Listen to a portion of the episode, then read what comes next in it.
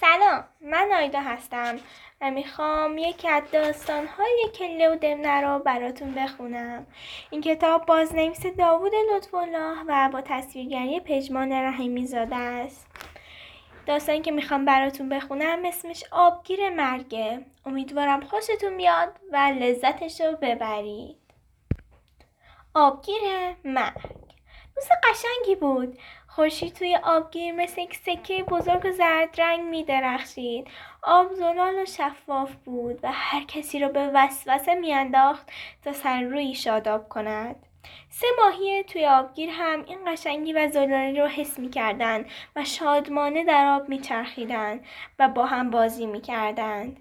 مدت ها بود که با هم در آن آبگیر زندگی می کردند. روزها و شبهای زیادی را با هم می گذراندند و به همدیگر دل بسته بودند. جایی که آبگیر قرار داشت بسیار دنج و آرام بود و کمتر کسی گذرش به آن طرف ها می افتاد. ماهی ها هم از این بابت خیالشان راحت بود و هیچ وقت نگران چیزی نبودند. ولی آن روز اصلا معلوم نبود سرکله دو مرد سیاد چگونه و برای چه آن نزدیکی ها پیدا شد.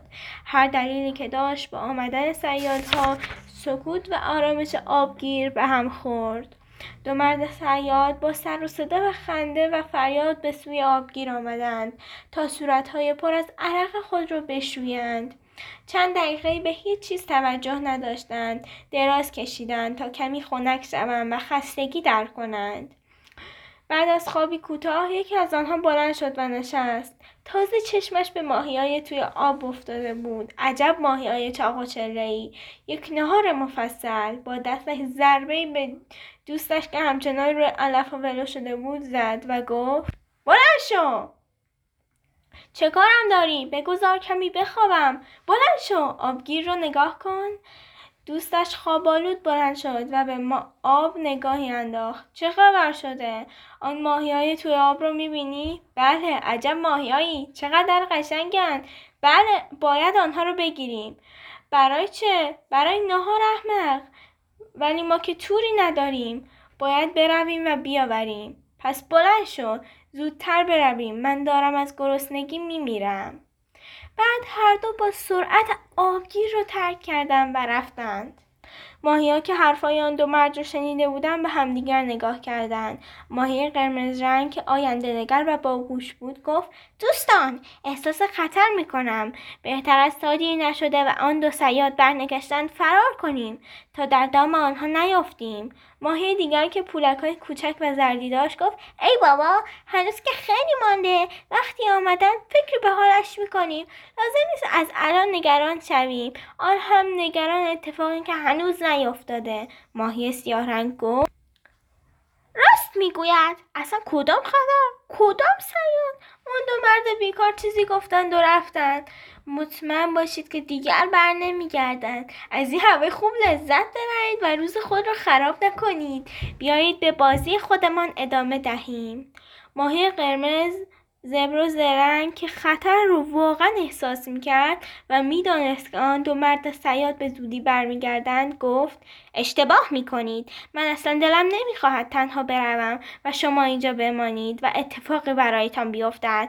به حرفهایم گوش کنید و هرچه زودتر اینجا رو ترک کنید. بهتر از از همان قسمتی که آب وارد آبگیر می‌شود خارج شویم و وقتی سیادها آمدن و آبگیر رو خالی دیدند و رفتند دوباره برگردیم و با باز روزهای خوبی با هم داشته باشیم.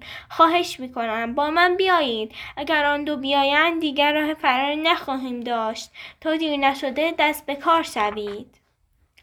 اما آن دو ماهی اهمیتی به حرفای او ندادند و نصیحتش را جدی نگرفتند. تا اگر می‌خواهی برو ما همینجا میمانیم. من اگر ببینم سیادها دارم میآیند فورا دست به کار می‌شوم. فعلا خطری احساس نمی‌کنم. تو هم همینجا بمان. ماهی که ماهی قرمز که حرف زدن با دوستانش رو بیفایده دید تصمیم گرفت تنهایی آبگیر رو ترک کند. اصلا دوست نداشت تنها برود ولی چاره ای هم نداشت. چه کار می توانست بکند؟ آن دو بیخیال بودند و نمی‌شد به زور آنها را برد. از دوستانش خدافزی کرد و از آبگیر بیرون رفت منتظر شد تا دو سیاد برگردند. ماهی زرد و سیاه مشغول بازی شدند. ماهی زرد که از رفتن دوستش ناراحت بود و کمی احساس خطر می‌کرد دوروبرش رو میپایید تا مبادا آن دو سر برسند. اما ماهی سیاه انگار نه انگار قرار است. چند لحظه دیگر دو شکارچی سر بریزن سر برسند. شاد و خوشحال برای خودش میچرخید و بازی می‌کرد. ماهیا سرگرم بازی بودند که سر و کله دو صیاد پیدا شد. نزدیک آبگیر که رسیدند تنها دو ماهی در آب دیدند فورا فهمیدند یکی از آنها فرار کرده است. و مسیری که ماهی قرمز از آنجا گریخته بود بستند دیگر هیچ راهی برای نجات دو ماهی نبود. ماهی زرد که حواسش بیشتر جمع بود فکری به ذهنش رسید و روی آب بی حرکت ماند. درست مثل اینکه مرده. یکی از آن دو سیاد با تور او را گرفت. اما وقتی دید هیچ شکانی نمی‌خورد با عصبانیت او را کنار آبگیر انداخت. ماهی زرد که از دست سیادها رها شده بود با چند تکان خودش را توی آب انداخت و از همان راهی که ماهی قرمز رفته بود فرار کرد. بیچاره ماهی پولک سیاه که تازه متوجه قفلت خودش شده بود به فکر فرار افتاد. اما راهی نبود که بتواند از دست آن دو صیاد خلاص شود. دیگر کار از کار گذشته بود. و آخرین امید دو صیاد بود و آنها هر طور شده می‌خواستند او را بگیرند.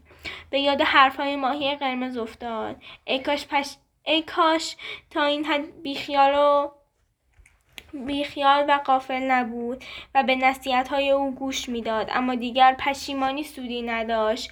ناگهان سایه تور روی سرش احساس کرد. او به دام افتاده بود. هرچه بیشتر تلاش می‌کرد تور بیشتر پیچیده می‌شد. تسلیم شد و چشمایش را بست. خدا حافظ زندگی! خدا حافظ ماهی قرمز! من اسیر قفلت خودم شدم. نه آن دو سیاد. خدا حافظ آزادی! امیدوارم خوشتون اومده باشه. خدا نگهدار.